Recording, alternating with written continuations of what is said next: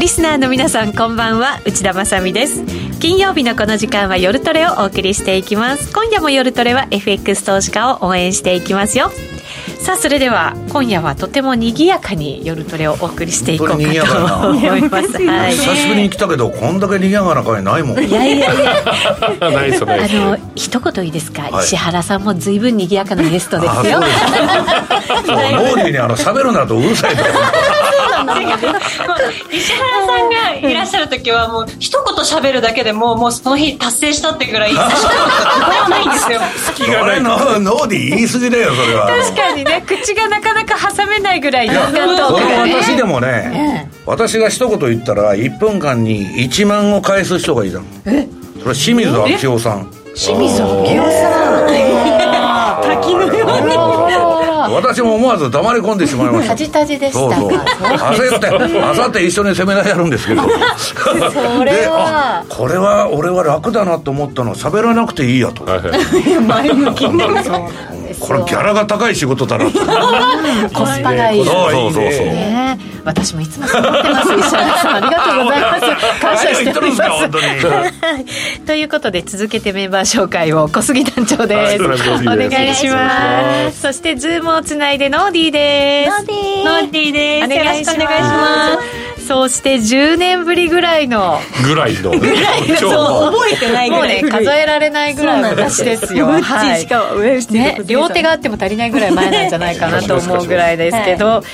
元ブルマ。もう一緒にすること多いよ 言われたくないって言ってましたけどバラエテね。ィの酒場の時代に夜のあの初心者の何 FX ガールやっとったミシェルです、お願いしねまえすすごい久しぶりです。なんであの夜のトレード酒場のままにしといたらよかったのえ今も残ってるんですよあ残ってるんですかあれあ正式名称は夜のトレード酒場なんですでそれを略して夜トレ夜トレでもあーそう夜なんだのトレード夜のトレーニングトレーニングとかトトレレーニングーディングではないんだ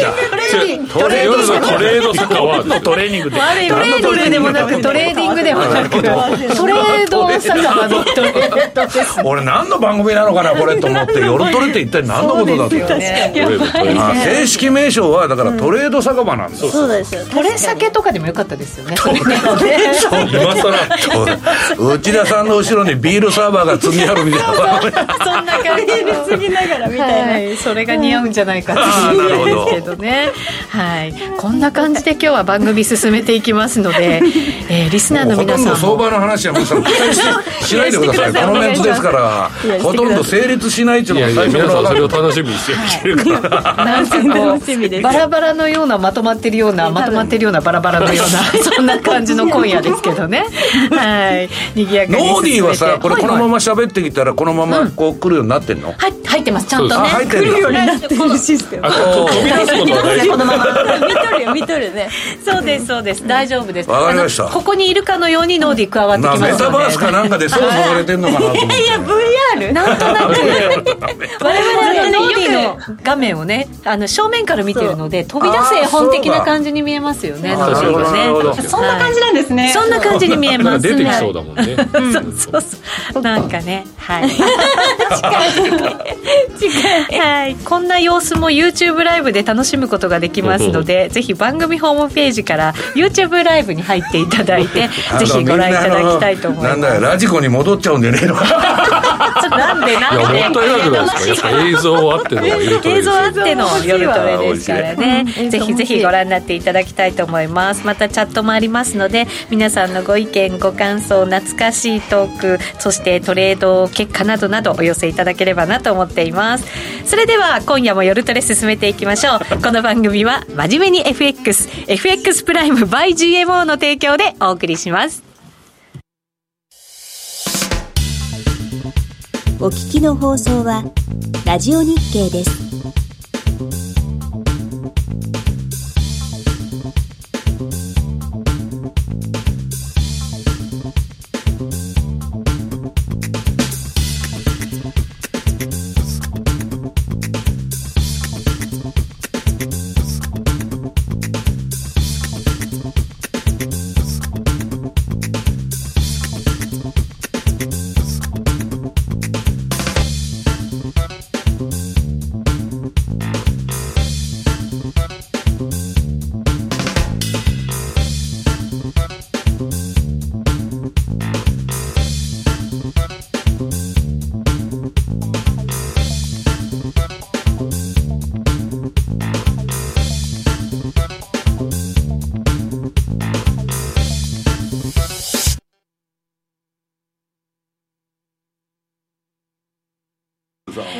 えーさて、今夜の夜トレ、始まってますよ。石原さん。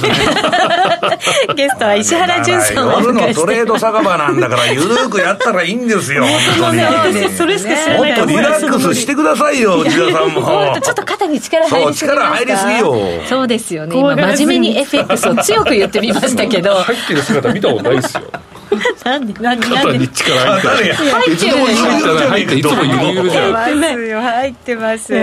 ェイドさんが「これは飲むしかねえ」ってコメント飲ねむしか ねえ昔ダメ感じそうでねそうそう確かに皆さんも一緒に飲みながらなんてね、やってた時期がありましたけど酔いながらトレードするっていう。本当に飲んでたんですか私、冗談で言ってたえの。ーと、んお酒結構ありましたよね、うん時々ねあれあイりベまンしトたっけの時ああ、イベントの時はありましたイベね。ントの時でしたかねうんありました、ありました。ね緊張するやんやっぱトレード見よっただからそれがお酒入っとったらちょっと緩くね、あの、プレッ皆シャさーんも緩ねく、、金融機関でね、酒飲んでトレードしたら一発でクビになるんですよ。本当ですか、なんやうんあらあら昔17年前やしそうそう。かだって気が強くなって何するか分かんないし。いやそうですよだからお酒飲んだ時のトレードはおね茶さんいつでも1枚しか買わないのにさ、俺ら100枚いったらみたいな、そういうノリになっちゃうじゃない。そうですよね。注意ですよ、本当に。皆さんも一緒に飲んでくださってるようですけど、あの、気をつけてトレードしてくださいねそうそうそうそうあの。はいリミットをちゃんと守ってそうね。ですね。T 工事さんもとりあえず一杯というね。はい程よくね。今日はなんか本当に、あの、特別にお酒トークが多いような感じがねね。はい、チャット欄もしますいけいじどゃない。現在、ドル円135円12銭、13銭あたりということで。えっと、まあ、このところ石原さん随分、為替もね、動く日もがう続ね、いみてましたけんどな。ドル円と原油で儲かりまくったっつって、今年はみんな払い金荒いですよ。ああそうですか、ね、逆にね、ちょっと儲けにくいのが、株がややランダムっぽい、いやー日経とか見てても、なんかジグザグジグザグやってるけど、でこっからはちょっとね、ドル円も、ちょっと神経質になってきてるなと。神経質ということはとい上うのには、下に日銀とのか政策がそろそろ変わるんじゃないかっていう観測が出てきて、なんか黒田さんを辞めさせるんじゃないかみたいない話もやねやめさせるんじゃないしに、辞任のはい噂がすごく海外で飛んでるんですよ。いやそうなんです私かは大迷惑でね、まあ、今週はあれなんですけ ど、先週、黒田が辞めるっていうのは本当かとか、知りませんと私は日銀でないんですから。問い合わせがいろいろあってそうねきあの私に聞かないでくださいと で変更するんですかって知りませんと黒田さんに聞いてくださいと、はい確かにそうですよ、だけど次の総裁は誰だとかね、なんだいノーディーねごめんなさい黒田さん、だってもうそんな長くないですよね、任期えっ、と4月来年の来年ねうん、ですよねいや、だけどノーディー1週間にね、えー先週11兆円買ったのよ。国債が0.25%以上いったそとうきに、でしたそうでした毎週10兆円ずっと金使ってたら、そんなことをノーディー可能だと思う あこの先もずっとねえななんか魔法があるんでしょうね、何か。ジャリンジャリンジャリンジャリンって。 魔法とか、あの、魔法じゃないんだけど、まあなんか浮世離れした政策だなと。うん確かにそうですよねあ、ノーディーさ、ノーディーまだ引っかかるかもわからん。今度、今、あの、野村総研の発案で、あの、政府に持って行ってるんだけど、ETF を日銀の、国民に、内田さんダメよ。あの、若年投資家。それね、うんもしかしたら国民全員って話もあもるうらあしるいんんでですすよよ。だけど、そう一応投資教育のためにってことで、若い人に配ろうと、うんうんうん。いうことだったんだけど、そんなんやったらまた文が出るじそゃりん、ゃそうですよ一日にやらないと。だ俺にはないのかとと我々にももしかしたら内田さんもらえるかもわかんない、い口座持ってたらダメじゃないですか。や口座っていうのはであのどっかに作ってでそこに振り込んでくださいとで何年間かは売らしてもらえそなういよそうそういうの着付けるんじゃないですかそれじゃないとね株価が乱高下しちゃなうんかか小ら、杉さんなんか来た翌日につもりで売っちゃいますすよ ぐ売っちゃわないとね。で FX の口座入れちゃうんでしょ うかねこれからうち生きてたらまだ楽しいことある、日銀の今買ってる10兆円の国債もうちに配ってくれるかもわかんないよなんかね一人計算40万円ぐらいになるんじゃないかって話もあ出てるんですよすごいじゃないです40か。万円も ETF くれるいんいじでゃすないですか。だからそれがなんかほら NISA とか iDeCo とかそういうのやつと関連付けながらやるんじゃないかみたいな話も、あまあ定年した後にみたいなぐらいのねへーものに使えるようにするんじゃないらないえ、何定年するまで使使ええなないいの。だから永遠売れないやつですでで定年もだ70歳だったら手のいい在庫処分みたいなさ、 そうそういうスことですーよパーの安売りみたいだ ね。でもほら我々もうすぐじゃないですかいやだ、我々もうすぐで、うちもうすぐ定年するん ですね。近づいてくるから、そうそうそうまだミシェルは無理よノーディも無理よああねオーディまだまだ頑張って、頑張って働かないと。 そ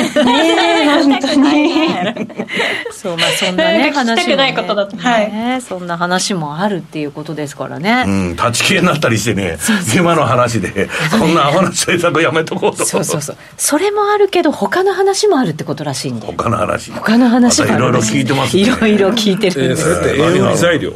円売り材料円買い材料為替 どうですかね石原さん知らんがな、俺。何の話かもう、うちが言ってないのに答えようがないでしょ。いろいろあるんですよって、私だけは実は知っねてます。え知ってますみたいなねもうインサイダー気取りなんそうだよねインサイダーが私はね、霞が関の官僚から、政治家からね、誰でも知ってるんだと。ね、お前らみたいな、下々のね者ね小小市民と違うだぞ。ぞとね、状況国民なんだと、ね私は。し 知り合いに聞いただけです知り合いだね。気になる俺も知ってるような人間だろ、それ。つ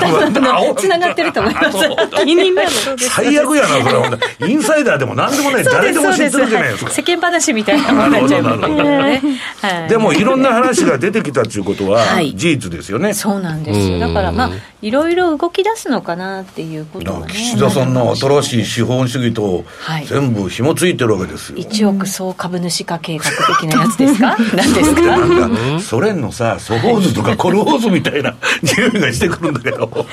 なんかそれって資本主義なんですかねいやー資本主義じゃないんですいやよだから強制的そうそう資本主義的なそ感れじ社会主義じゃないですかねなんていうか、誰も売れない、なんか株とか ETF とかなんでも誰も売れないの持ってたら、普通に私が海外の人だったら、売っちゃえって思うんですけど、売っちゃえってローいリうーのもは小杉さんと一緒で翌日売ってるよも 売っちゃうよねノーディそーんな流は動性のないもんなんてもらっても仕方ないよねう流動 性がい回るものがいいだからみんなで株価を下げないようにやだか売ないらという私はね皆さんに聞きたいんですけど、はいえー一応日本日銀は日本の発行済み国債の今週50%を超えたわけ、んねミシェル自分で発行した国債を50%自分で買ってるんですよ半分一体どういうことだろうね、頭いかれてるんですよだけど、ETF もだから50%か60%買ってくれたらさ、100%でもいいですよ、で国民に等しく株主にさせると、で企業は全部国有企業ですよそうですよねだけどやってることはそういうことでしょ、すねその程度のパーセンテージの問題で、私こんなことしてていいのかなという気気あの気がねずっと前からしとったんだけど、もう最近は何をやられても驚かなくなった 免疫ついてくるってなんかありいえやないそうですよ、うん確かにねでもありやなでもねなんか世界のこう中銀がうんすごい激しい利上げにこう舵切ったわけじゃないですか、うんそれで本当にインフレは収まるのかっていうの収はまるわけねえじゃないそうですよねいやだって今日も資料持ってきてるのかな、俺アメリカってね今8%ぐらいのインフレだって言っとるけど、イギリスが9%でしょ、はい実は1990年ベースの、えー、 1990 CPI の計算式で、はい今のインフレ率を計算するとああった12ページだ、実際には16%なんですよでそんなね16% 16%もそうですすよだって、ね、官僚っていうのは政権に都合のいい資料を出すだけだからあー数字をね例えばね日本のインフレ率上がらんと、上げないようにするのは簡単なのテレビ入れたらいいのその消費者物価の構成品目に。テレビどんどっ、ん下がっててくるね高性能テレビって最初50万とか100万とかいやすーごい値段から始まっそうですてよ、亀山あモるデ一ルと点かぐねらーって下がるじゃないですか、5万円ぐらいまで。下がりましたあんなんやったらめちゃくちゃデフレやの 指標ができるわけですよ。ね、コンピューターとか。すぐ陳腐化するじゃん。確かにどんどん値段下がりますからねだから、まあ、それはともかくとしてね、えっと、体感でアメリカ人に聞くと、まあ16%ぐらいだろうと。それでね、0.5とか0.75って騒いでんだけど、なもんね、16%もインフレになったのに0.5を上げたところで、それどうしましたかと、そうワットでしょ中立金利までがものすごい遠くなっちいゃうや、中立金利の仮にこの大本営の8%でも8%まで上げちゃったら、でも株暴落するよ。いやアメリカなんてもう結構下がってるじゃないですか株まだ下がってねえじゃんな、ニューヨークダウとか見てても、いつ見てもこんなに値段に見えますよ。本当ですか3000 3万切ったりとナかしスてたダック100は、ちょっとまあ3割ぐらいだから下がったなと、で、私が下がったっていう認識を受けているのは、キャシーウッドのはいアークとか、アークあれは確かに下がりよったなと。7割ぐらい下がってますからね、6割。で、まあ、なんだか、レバナスとかそういうのやってる人は、ナスダック3割下がったり、レバレッジ2倍でも、まあ、6割ぐらいやられるわけだから、それはまあ、そういう感覚があるのかもわからないけど、ニューヨークダウとかね、SP はまあ、別に普通だなっていう感じ。あそうなんただのですね循環の落ち落ち込みみたいな感じじゃない、まだ。へーでもまだまだそれ利上げをどんどん厳しくしていけばその先にはさっき言ったようなもっと激しい下げがあるってことですかねいやだって内田さんね今アメリカの株上げようと思ったら今まで金融相場でね、ミシェルどんどんどんどんノーディ上げてきたわけでしょ金ばらまいて、今金を量的引き締め QT っつって、絞っとるんですよ、でばらまいて上げたんだから絞ったら下がるのは当たり前じゃないですか、そんな議論してるまでもないじ ゃんそうなんですよねねえ結局バブルで膨らんだ分がもうなくなるってはげじこゃとんですからねねじゃあどうやったら上がるんですかって QE5 に決まってるじゃないですかまた配るそう配り配りばらまいて緩和しまくったらいいんですよ。おそれってこれだけまだインフレが高いじゃないなななんですか何笑ってんの石原さん何かおかしかった何かこんなのしてる何いや、インフレだから給油できないって言うんでしょそうそうそうそうそう下げられるのかなと思っちゃ内田さんの突っ込みそううなことは、大体わ かる。何先読みして笑ったんですかもうああ、言ってくるなと。もう、あ大体内田さんの出方っていうのはこういうの出てくるぞと。ね、それ呼ばれてる話しをうまく引き出すわけですよ。 どうしてそんな私も中、 中央銀行バブルっていうのはインフレになったらね、終わりですって前から言ってるじゃないですか。インフレになったら利下げもできないし、当然量的緩和なんかマイナス金利もできないわけ。それはアウトでしょ万歳じゃないですか。だけど、インフレになっても QE5 やるんです。ね。QE5 っていうか、とりあえずは利下げするんですよ。あ利下げをうん。で、なんで利下げが通るかって言ったら、インフレなのを利下げしたらさらにインフレになるでしょ、なりますよ、だけど株が例えば50%安とあえらいこっちゃと、ね、リーマンと同じぐらい下がってきたと、これはやばいですよっつってガンガンメディアが報道するわけですよあーででこれ正当化さはれるんだ不景気になるとこのもんは利下げだな一晩でできるんですよ5割下げさせた らじゃあ日銀に追いつくじゃないですかいやだから内田さんも小杉さんも納得するわけ 株が今半値になりましたと、大変だからねで不景気になると大変だから利下げしましょうとで利下げしたら、株が下がろうがそんなもんインフレになっちゃうわけですよはいね、ただでさえ16%なんだからいくらやっても追いつかないんだ、したら今度はさらに下げてくるで本当に経済も不景気になってくるでそこで当然誰もが納得するの不景気だし、でもう今インフレとか言ってるけどさすがに資産価格がね、不動産半値になりましたとか株半値になりましたって言ったら大変だ大変だと、そりゃ QE5 やろうっつったら通るじゃないですかだから長期投資はそこまでね内田さん焦らないで回ってたらいいんですよじっくり待てばいいうん、それしかないと思います相当病んだ経済になりそうですねそよいやの分はね違うんですよ小杉さん私はね先ほどから言ってるようにもう資本主義じゃなくなったんですよ内田さんに ETF くれると か国債くれるとか言ったんですからそんなありがたくもらえますけこどんねなアホなことは話、今までね、内田さんも長くこの世界にいて、こんなバカバカしい話聞いたことありますかあんた。ないでしょ。 まあ、とりあえず笑いますよね、そうこれね一体冗談なの か現実なのかっていう議論になるわけ現実に渡しそうですから怖いですよね、そりゃそうだ、ねいやだからそれが新しい資本主義なんですよ何言われてるんですか今頃なるほどそれが新しいんだそういや私はどう考えても新しい資本主義というより社会主義にしか思えないんだけど まあ一応そういうことになったね、でそれがなんでそうなるかって14ページの資料4ページはい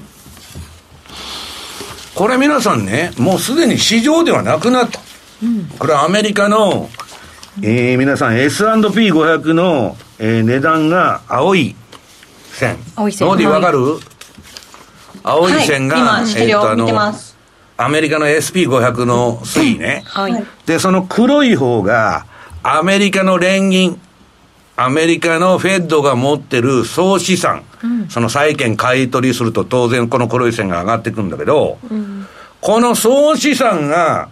増えるかふ減るかだけの話なんですよ株が上がるかどうかは、でその総資産が増えとるとこっていうのは当然ねこの、えー、とグラフに出てる QE123 とか4とかやっとるでやめるとノーディー下がっちゃうわけでその QE1 やめたから下げましたと、2やめたから下げましたとで3やったから下げたんで今度はテーパリングしたら横ばいになったと、で、あの株っていうのはね皆さんあのファンダメンタルズとか経済的な話は何にも関係ないんです最近の株式市場は。え何フェッドが、に連銀が金巻くか、あるいは引き上げるかだけで動いてる。だからコロそうそんなこと言ったらねミシェル、コロナの時不景気に決まってるじゃんそうですね人動いてないんだからロックダウンであ確かに株めちゃくちゃ上がってるじゃん、うん確かになんで ?FRB がボンボンボンボン金ばらまいたからでしょで、あとはあの、給付金で、バイデンが小切ってバンバンバンバン送りつけてからで、まあ一つの世帯でね、500万から700万来たと、それで株買いましょうと。景気が悪いのと何にも関係ないじゃん。だから、ここの連中がいくら金ばらまくかだけの話なんですよ。とね、この黒い線が上がると株が上がってくるわけ。はいで今、この6月から量的引き締め、QT でしょ今度は、はいの内田さん株上がるの、上がらないですよね、だうっん、てこ下がのって軌いくんだ道から上をプログラム売買なんですよ今、FRB がどういう政策するかのプログラムに沿って株って動いてるだけだから、今 QT でしょ、QT の時に買ったら内田さんどうなりますかえー下がりますでしょだから内田さん今度は QE5 やるまで回ってったらいいと僕が言ってるわけじゃないですか、はいや普段ね皆さんドタバタ売買う売ったり買ったりするのは私は人の自由だからどんどんやってくださいと、だけど大きな買い場の話をすればそうでしょと、ねノーディーそう思わない思います石原さんこれ足元の SP500 もう下がり始めてるじゃないですかうんでも、えっと、そのフェードのバランスシートの縮小はまだこれからってことですよね、うんまだ利上げも始ままったばっかりじゃんはい、うんめちゃくちゃこの後下げていくかもってことですいや、それはか下がるかもわからんし、未来のことは誰にもわからないけど、この理屈から言えばね、小学生でも理解する、金ばらまいたら景気上がると、で、絞ったら下がるんだと、まあ、景気じゃなし、株の話ね、で今、絞ってるんだから上がるわけないじゃないですかっていうのが、普通はまあ、あの常識というか、それだけなんですから。ここ数年だのねから、いろんな投資家がね、世界中の入ってきてニューヨークダウやってんだけど、実は企業の業績も何にも関係ないと。誰が買って誰が売ろうが、この連銀がフェッドが買わないと資産買い入れして、ポートフォリオを増やすってことはね、市場から資産買い入れるってことは市場に金ばらまいとるってことでしょ、これ。はいだからそれを今までずっとやってきたわけですよ。特にコロナの2年間のはどんどんやって、で、今それが不健全だっていうことで、えーやっとこの6月から。本当はね、先えっと、えー去年の12月でやめろっていう話になってた。で、ぎなんかそういう政治家もたくさんいたんだけど、しらーっとね、拒否して2月までやっとった。で、確かね、3月もまだ減らしてなかったはずですよ。買い入れてましたもん。だから、結局はね、こういうことを言っちゃうと虚しくなっちゃうわけですよ落合さん株はロマンだと思ってやってる人がたくさんいるんですからだって本当は成長をねそうやっぱりそこを内田さんみた応援いしにてこ享受しよのうとこの銘柄に惚れました と、ね、恋愛から相場が始まるんですよロマンだと株 はロマンかロマンスか知りませんけど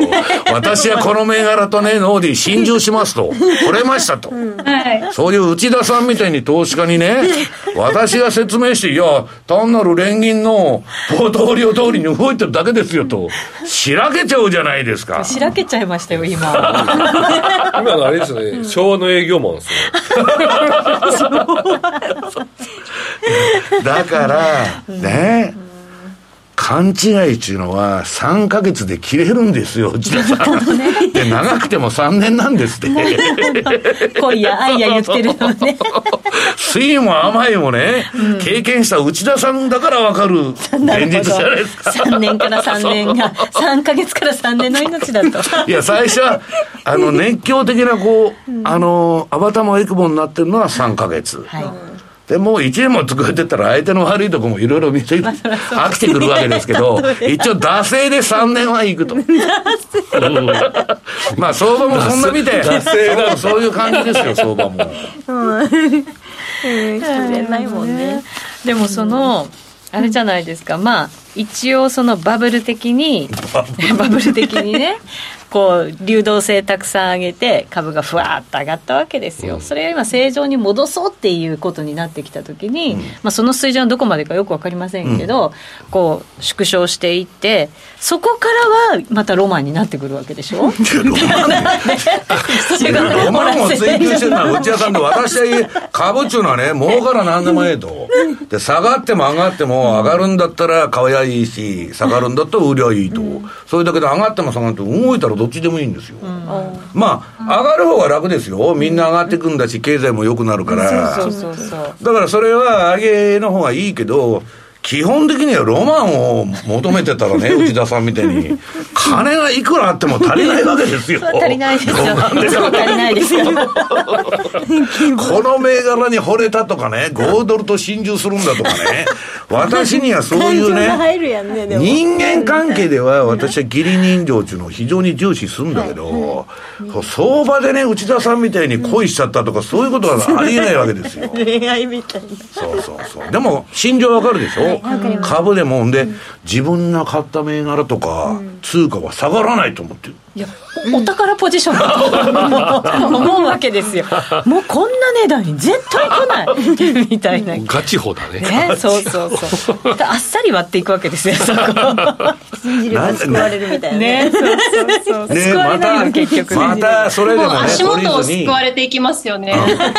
いやそれでもね、ノーディー、また内田さんは、あの、懲りずに新しい愛を始めるわけですよ。次の銘柄を探していくわけ。めっちゃ前向きやね。常にね狩人だから 前向き、前向き。いやいやいや、まあ、よくわからんマーケットだな。まあでもそんなこんなしながらまだまだしばらくちょっと荒れ模様な感じなんですかねそうするとねいや、私はわかりませんって、だから言っとるんですよ。私はわかるわけがないじゃないですか。あんた何を言ってるんですか。これバラまきバラまき次第ですねります。いやいや、ばらまくか閉めるかもわからないって言ってるわけですよ。だあーまあそうですよかねらわからないから相場についていかしてもらいます。あすそうごいよでねすよタねンスいやそうなんですよねそうそうですだそよねうだそうだあれでしたっけ千こんな日が来ると思わなかったんですよ、内田さん、恋愛でも。 わかりますかまさかの。まさかのだから絶対利上げになると か、絶対利下げになるとか、絶対株上がると。それが世の中じゃないですか。そうですね絶対はないんだぞことんな日が来るとは思わなかったんですよ。想像しとらんのね。みんなの絶対がい怖かやれそたうね。ですねだから相場についていくしかないと、まあ確かにねこういくらまで上がるとか下がるとかっていうそんなもん思い込みとか妄想じゃないです か。見てみたいなこと言うなと。お前バックトゥザフューチャー かと。私はいつでも言うんですよ。いや、私のとこにターゲットプロレスはこれですから行きますとね、なんか真顔で真剣に言ってるんだけど、まあ頭大丈夫か と。いや、そういう話になっちゃうわけですよ。まあ確かにいや、絶対なるってなんでそんなこと言えるんですかと。ならないでしょと。ね、相手があることだからと内田さん、そうですねそそうですよ相場もねうねえ、私はもう一つ言いたいのはね、どこまで下がるとか上がるなんて言ったったら、言ったらね、途中でリグっちゃうとか、いやそうなんですトレよ、ね、ンドが取れないじゃないですかそうなんですよだからそう言いながら私も予想やってんだけど、それはね、こういうふうになるんじゃないかっていうことで、ポートフォリオの、はいどの銘柄をその、えー組み込むかという、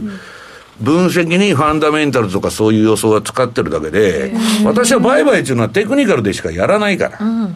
そのシグナルに忠実に。はいだから、その、そのシグナルが教えてくれることが、まあ当然何回も間違うことがあるんで、それは損することはあってもね、はいその予測とか思い込みで、えーっと、その大やれりするっちゅうことを比較的相場を始めた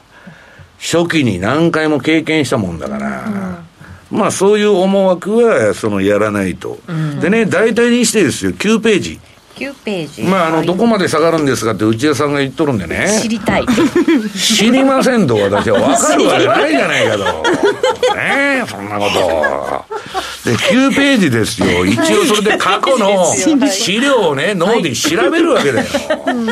はい。り取りをしたら1位が、1929年の世界大恐慌の時。これ29年がピークで、谷が32年。で、86%下がった。ほぼなくなっちゃってるじゃないですか いや、だけど個別銘柄だったらよくあることじゃん。ままあまあ そうですよねまあそうですけど1万円が1000円になっちゃうってことでしょほぼそれが相場じゃないですか。えでも 何何あの急になんかさ最近焦ってきて急に今持てるポジションを減らそう かななんか顔が今ねちょっとねね私もしかして曇曇りましたねそう 曇っとったといやもう遅いなって思っちゃいましたなんかそのために内田さん日銀が ETF 内田さんにくれるわけですよそう 結果的に内田さんの株をサポートするわけなでするほど。できるか な。ねえ、そうか、9割方下がっちゃった。うんうん。でなんだっけ一応まあ参考までに見ときますと、はい。リーマンショックこれは皆さん知ってる人おられると思うんですけど2007年10月がピークで、はい。えー、谷が2009年3月かな。これがまあ GFC と世界金融危機。日本ではリーマンショックと呼んどるんですけど、56.8%。うんそうか、あの時も6割方だったんですね。で、リーマンより今度のが深刻じゃないですか。それは流動性が半端ないから。そりゃそうですよ、リーマンショックの後に、めちゃくちゃな政策やっちゃったんだから、であれはね、リーマンっていうのはただの金融危機ですよ。あんなもん100年の金融に1回の金融危あの、経済危機とかグリーンスパンが言っとんですけど、もう全然間違ってる。ただの金融危機。で、その民間の AIG とかそういうところで出た損を、まあ FRB が肩代わりしたわけですよ。で、あの、その後、その量的緩和で時間稼ぎしといて、その間にね、まあ不景気から寝ていくとか、自分の持ってるポジションも売り逃げたらいいということでやってたんだけど、今はもう、えーっと、市場っていうのは国家管理になってる。日銀のあの、国際市場もそうだし、自分でだって50%買ってさ、まあそう毎です日よね10、毎週10兆円も買うようなね。でしょ株も日銀買ってるじゃん、はい ETF がいてそうですね。そんなもんは市場ですかといや彼らも一応プレイヤーの一人と言ったら一人なんだけど、いくらでも臨転機回してねミシェル金釣れるやつがそんなもん買いに来たら困るじゃないですか、で私がね下がってたらこの銘柄500円まで下がったら買おうと思ってるのに、ねノーディ日銀が700円で止めちゃうから、いつまでたっても差し値が引っかからないわけですよ、まあだから余計なことをするなっちゅう話なんだけど、まあそういうふうになっちゃったんだね、世の中。ねだからそれがもう日本の場合は正常化する一歩目も踏み出せないというかスタートラインにもつけないですもんね、結局ねなんでまた石原さん笑ってる んですかそうそうまたまたいや、何の内田さんが、どういう、私がね質どういう問するために笑うのもうなんなん私の頭の中読読んで笑ってるでしょ石原さん先も読み笑いがそうそうそう何で笑い事かやと思っててそう先につぼるけどですねえ今日もう多分結論までいかないと思ういや結論で、結論なんかなくていいんですよ、世の中ねは。トレンドがねトレンドをフォローねトレンドフォロー。あ面白い。はいまああのー、なんだっけいやいや笑ってる場合笑ってる場合じゃないミシェルないんですよ、日本は大変なことになこってれるんでですもうだからこの弱気相場の歴史見たじゃないですかこれ S&P ですけど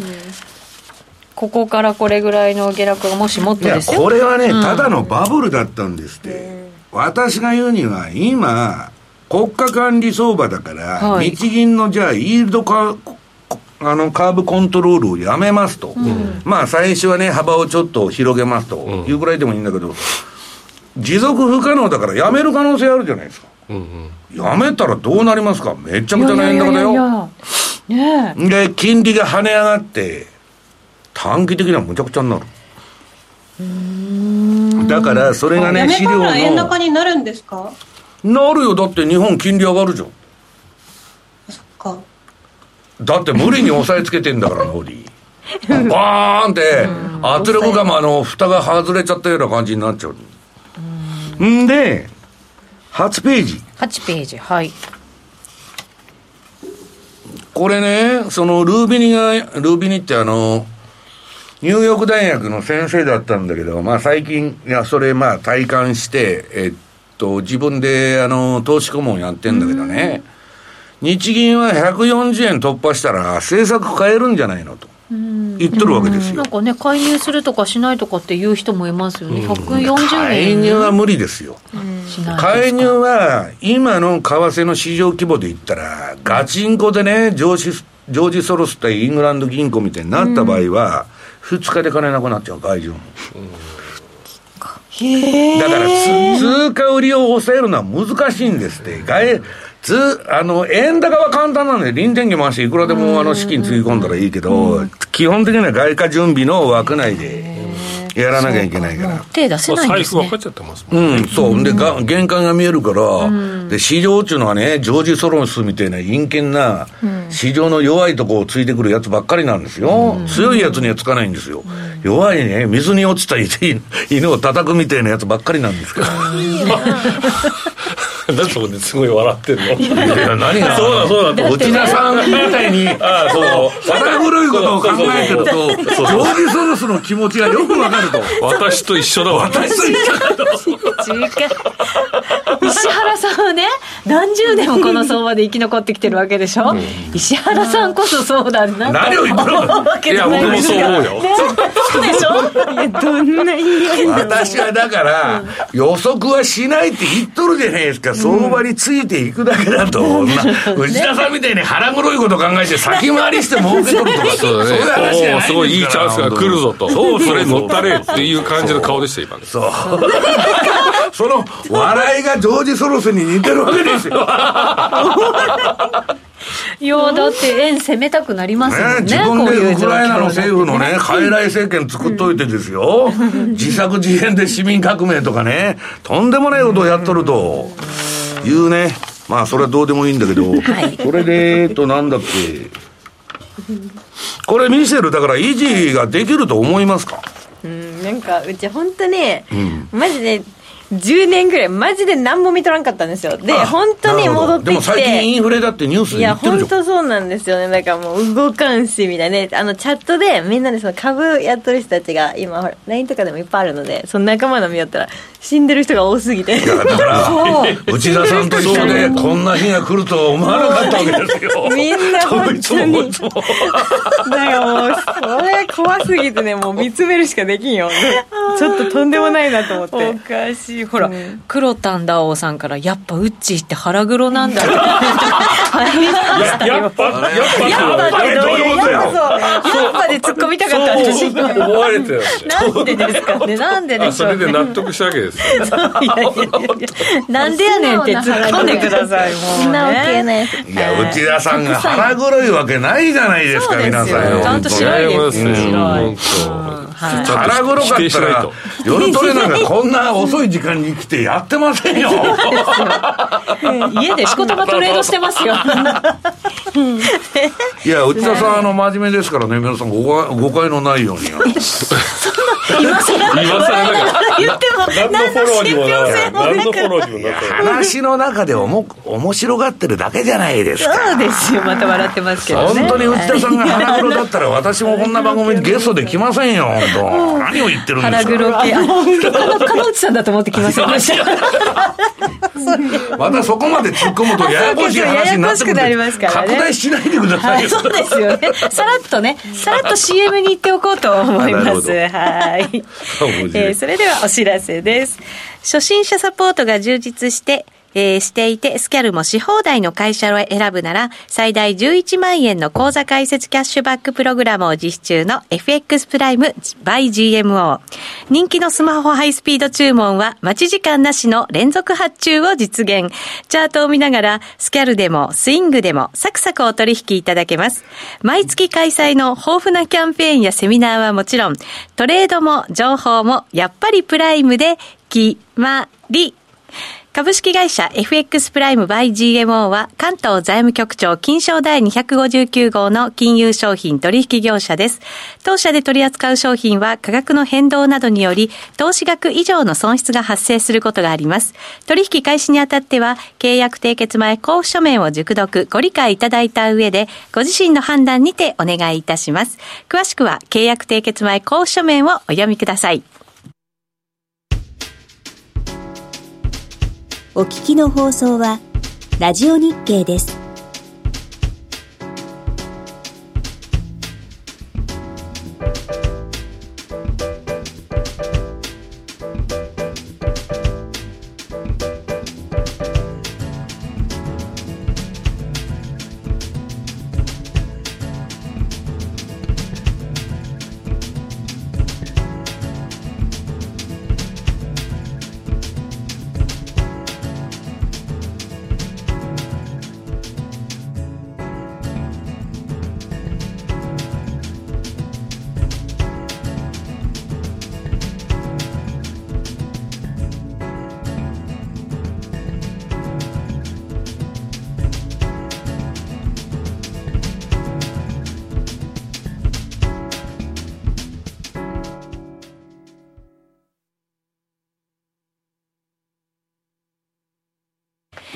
さて今夜の夜トレは石原さんをゲストにお迎えしていますそしてスペシャルゲストに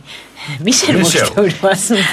い10年ぶりぐらい戻ってきたら経済評論家ミシ恐ェルろですしすぎる相場の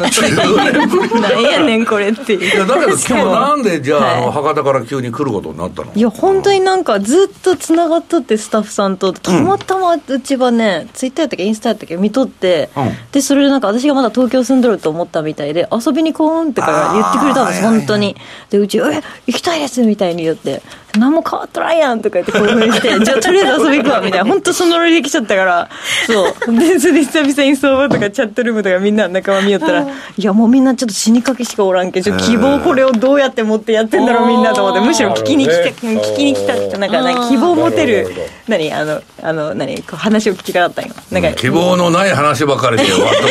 たもん こんな日が来るとは思わなかったとなんかなんかそうい やねそれを笑いながらやってる 我我々々ととははメンタルだなって思いますけど。そうですよねはいはいそこ尊敬するわ、本当 に。石原さんいつもパワフルですねいやだからちょっとね皆さんにいかにに異常かっていうのを分かってほしいためにせっかくまあ資料持ってきたんで1ページだけ見てくださいよ、いやせっかくですから全部使いましょうよい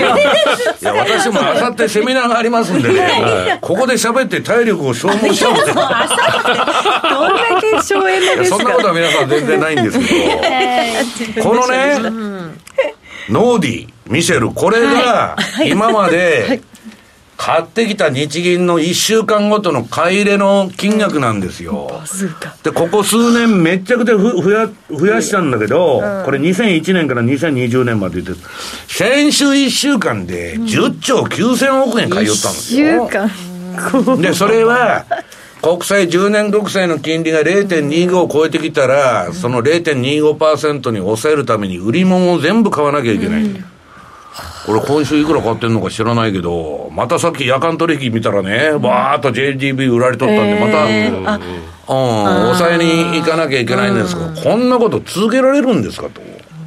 これバーッとこう動いてるの金利動いてるのやっぱりなんか仕掛けてる人たちがいるからってことなんですそようねいうことですよ。うん。外だか国人ら投資家が仕掛けてるなんていう話もなんか、まあ外人のポジションだって売りすごいって言うけど、まあ基本的には常識的に考えて、この政策っていうのは無理筋なんですよ。もう維持することは持続不可能なの。無理って分かっとんのにやるそうそうそう。で、これね、私はルビコン川を渡ったって言っとんだけど、リルビコン川をカエサルは渡ったんだけど、失敗するってことはカエサルは知っとったわけ。まあいつでも言ってるじゃないですか、行けるとこまで行くっちゅうことでやってるだけですから。だから私はね、まあ、黒田さんはどういうふうな、まあ、あの、やめ方をするのかわからないけど、次の日銀総裁は、もう、ばばつかみもいいとこですよ。本当大変ですよねいや大変どころか国民からの非難からマスコミからあいつが悪いと、ね今までのね負の遺産をついて黒田さんの叩かれるのは次のやつなんですよ本当そうですよねまあだからまあどっちにしたってやっぱりねあのーめちゃくちゃなことは長く続かないということなんですよねまあだからどこまでどういうね、まあことをそのこれからやって出口なんてもともとないわけだからもうもうここに入っちゃったら出口なんかには戻れないってことなんですねいやだってちょっとでも金利上がったら、い財政破綻しちゃうんですよ日本は、だから金利上げられないんだからさ、もうニッチもサッチもいかんってことでしょだから私は笑ってる場合じゃないんですよと言ってるわけですよと言ってますけどねねこんな日が来るとは思わなかったんですからなんか、コメントにもいただいてるけど、将来の国債の利払いをするよりも、もうスポットでどんどんお金入れて、勝手に金利を抑えるしかないんですね。うん。いや、それがね、ノーディーね、このさ、えっ、と、はい資料の3ページ。 3ページこれが今年に入ってからの、えっ、と、日銀保有国債の2022年に入ってからの含み益の増減。これは私の友人のね、前田さんって、あの、この前日経新聞のあの、編集委員、まあ退職になって、えー退職って定年退職でね、もう辞めて、もうお辞めになられたんです自か分でマーケットエッセンシャルっていう、あの、今、有料レポート出してんだけど、まあ、前田さんに借りてきた資料なんだけど、もうね、先週、先々週ぐらいかな、あの、含み損になってるの。だけどね、ノーディー、あの、国債満期まで持つという、その前提で、その日銀は持っとるんで、含み損は出てこないんだけど、それでもみんながもう、騒ぎ出してるわけ。で、あのーなんだっけ、めちゃくちゃな単位のね、何十兆って損になってきたら、一体どうなるんだと、日銀に資本入れないといけないんだとかね、ただでさえ政府の子会社だって言われてるわけだから、まあこれ結構、あの、問題になってくるんだけど、これ損がほっといたらどんどん増えるから、ノーディー買わざるを得ないんですよ。うん。で、まあ、買って支えるってこと海外からはね、もうそのなんだ、4番、ルビコン川を渡ったと。あルビコン川越えに近づくという、えっと、4ページ。なんか、まあこれが変なポジション持って、変なポジション持って難品し続けちゃった時の自分の気持ちを思い出して、ちょっと、まさにまさにもうエンドなレスんかノーディー、今のはずっしりくる発言 だな、本当に。こう、じわじわ、あの、胸を締め付けるようなね。人事じゃないんだぞすいまといせんや、だけど、ノ ーディーは、ルビコン川のノ話ねーディー、はい人と違うのは、黒田さんは人の金ですから。確かにそうですよね。ノーディーみたいに自分の金が減ってないから、どうでもいいんじゃないですか。辛い。 私のお金が減ってるっていう事実をもう一回聞くことになっちゃったですね。はい。だから、私はね、これ、もしに、今、私は円売りでポジション持ってて、それはね、円売りになってからいいんだけど、これ、一抜けたとか、ヤンピとか言われたらね、どうすんのかと。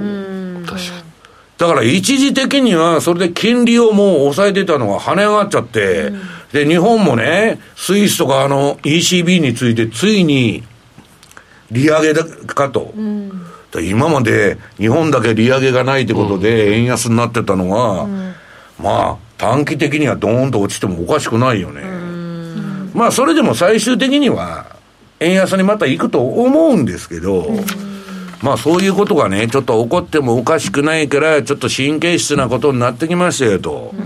いうことを言ってんだけど、そんなもんね、黒田がね、えっと、4月にならないとやめないんだから、それまで変えるわけないと。私は今回言ったんですよ。この前円高になってた時、大丈夫か大丈夫かってみんなが電話かけてくるから、選挙前に日本の日銀が変更なんかするかよと。しますよね。うん普通は考えられないでしょ。首が飛びますよ、本当。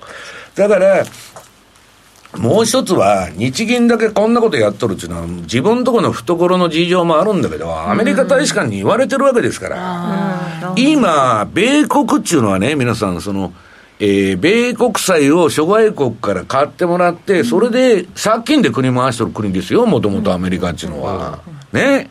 今や中国も買ってくれない、まあ日本もちょっと減らしてんだけど、世界一位の持ち高ではあるんだけど、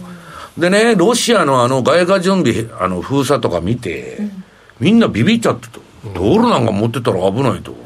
ビートコインの方がよっぽどマシですよ、だって、抑え、あの、差し押さえ食らえない、食らわないだけマシじゃないですか。外貨準備ね、没収とかそんなんなったら困るじゃん。あれでもう長期的にはドルの終わりの始まりが始まってるんだけど、今ドル買われてるけど、もうだって、アメリカが嫌いな国も世の中にたくさんあるんですよ。いやそうで人口的に言ったら7割がそういう国なんで中国とインドがいるから。そうですね。ね、あれで17億、 どんどんとおるわけですから。だから、私は別にアメリカがいいとか中国が好きだって言ってんじゃなしに、その、ドル石油本位制っていうのはね、そのドルが、えっと、昔は金と交換できたと。で、それが、えーできなくなっただけど、結局石油代金の決済をドルで払うっていうルール作って、ドルの価値を、価値を維持してたのに、一応ドルにはバリューがありますよと。ただの紙切れなんだけどね。だけど今や、もう、その、もともとただの紙切れの上に、な、没収とかね、そんなもんやられたら、たまらんじゃない。そうですねだから、まあ、ちょっとね、あの、アメリカのドルも盤石ではないんだけど、とりあえず今は日銀のその政策が世界で、えー一番異常に映ってるんで、まあそこにわーっと来たんだけど、これ日銀がもしやめちゃったらね、はいちょっと怖いなという気は、まあ、一時的にせよ反発の動きになるんじゃないかなと。あの、だから、あの、みんなね、160円とか200円とか250円とか、わーわー威勢のいい声ばっか飛んどるんだけど、とりあえず150円っていうのは多いわけ。だけど、その、さっき言ったように、ルービニなんてね、に千円、えーっと、140円超えたら、もう日銀やめるんじゃないかって話もあるし、まあ、わかんないですよね。だから、黒田さんが、まあ、とりあえず辞めるまでは、そういうこともないんだけど、こんなね、一1週間に10兆円もお金、11兆円もお金使わんならんような介入が、来年の4月まで持つのと、みんな持たないでしょと見せる。ほら、そう思うでしょ。いやそうですよね、それがだから見透かされちゃってるってことなんですよね、まあそういうことですよねここ最近ね結局いやねだからもうなんかカミソリのね上を歩くような人生だなと 我々はやめてください。でもさ、向かってる人たち、この、仕掛けてる人 たちってどっからお金や持ってくるんですかね。やっぱ世の中におお金ってあるんですね。いや金はジャブジャブにありますよ内田さんとこの家行ったらいくらでもありますよ そうかそうかあるのあり何言ってるんですか本当に内田マネーが入ってるわけですね。現金がそのまま箱に 小銭ぐらいしか入ってないよね当然理解えー国家に向かってくるわけですもんね。いやそうですよねでもイギリスの時もそうだったわけですもんね、国家にそう向か上っ場ていきたやわけですだから通貨安に、うん要するにその通貨安を止めるのは難しいってことですよ、そうですよね。そうですね、限界があるってことですもんね、またその限界の数字もはっきり見えちゃうわけですからそう攻めやすいわけですよね歪んでるところをついてこらそれうてるそだうけっていうそこういうことですよとね。なんですよだからその無理なことしたら反動が出ちゃうっていうのは株もそうでしょ、そうですね13年間にわたってねバリューも何にも関係ない経済企業業績も何も関係ないんですからさっきの連銀のチャートと連動してるだけだからじゃああれが下がったらどうなるんだよと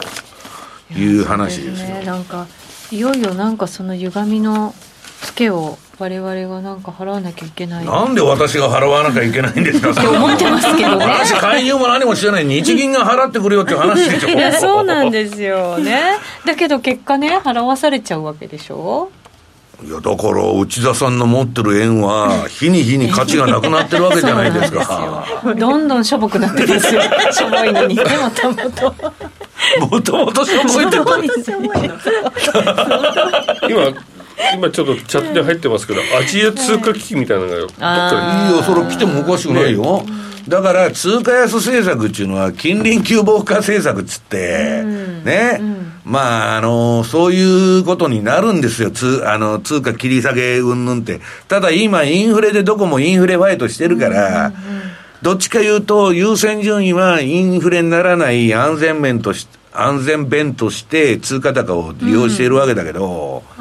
まあだからそれ言うとねドル円で協調介入してくださいと、アメリカ様に頼んでも、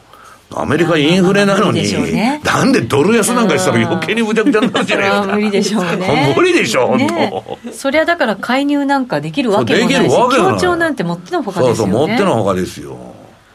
だからね、なんかあの、元 OB が出てきて介入は昔は当たり前でどうのこうの言っとんだけど、私はツイートしたんだけど、あんなもん2日間でなくなっちゃうって介入したって。円高の介入の時はいいんですよ。いくらでも臨転機回して、そのお金で、あの、止めてたらいいんですけど、円安を止めるにはね、まあ、外貨準備の金額を使い果たしちゃうと。まあ順番としては金利を上げてからそれとさ変わらないんだったら介入するっていうのがまあ普通の流れです、いね。や、大体、で小杉さんのおっしゃる通りで、円安が、いや、円安嫌だったら金利上げりゃいいだけの話じゃないですか。いやそうななんんでですよ上げないんですか、でその話を聞いてると財政破綻するからですよ。ねそうなんですよねだから戻せないんですよね、もうね金利もねそんなうち内田さん絶望的なこと言わないでくださいよ。私も今からどっかの国にね、あの、転居し、今あの UAE とオーストラリアが流行ってるらしいですから、本当ですかそうなの 税金も安いし、相続税ありませんから、あの、オーストラリアまあねあは。と資源もあるしね、はいもあるしねいや資源もあるしねあなたのようにシドニー行ったはいいんですよ。ミッシェルどこでも行けるんじゃない ねどこでも行けるどこでも行けると思う英語も喋れるし、あーね、なるほどそう博多弁もいけるしなね行けるよ赤だめ7カ国語、あの、関西弁も喋るし。そんな喋れんね希望が欲しい 希望が欲しい 希望が欲しいそうですよ若者もそう思ってるわけですよだから恋に生きてくださいよ経済あの相手にしてても無駄ですからもう気分沈められるばっかりやし もうやめるよって思やめるようもうやめんねっつってまだまだ今夜は長く続きそうですから延長戦でちょこっとだけやろうかなと思いますえもう終 YouTube わラりイじゃブないんですかでまだあるんですちょこっとね、はい、ぜひぜひお付き合いください YouTube ライブでえー見ていただくことができますラジオの前の皆さんとはまた来週お耳にかかります今日のゲスト石原さんでした、ありがとうございましたあこの番組は真面目に FXFX プライム by GMO の提供でお送りしました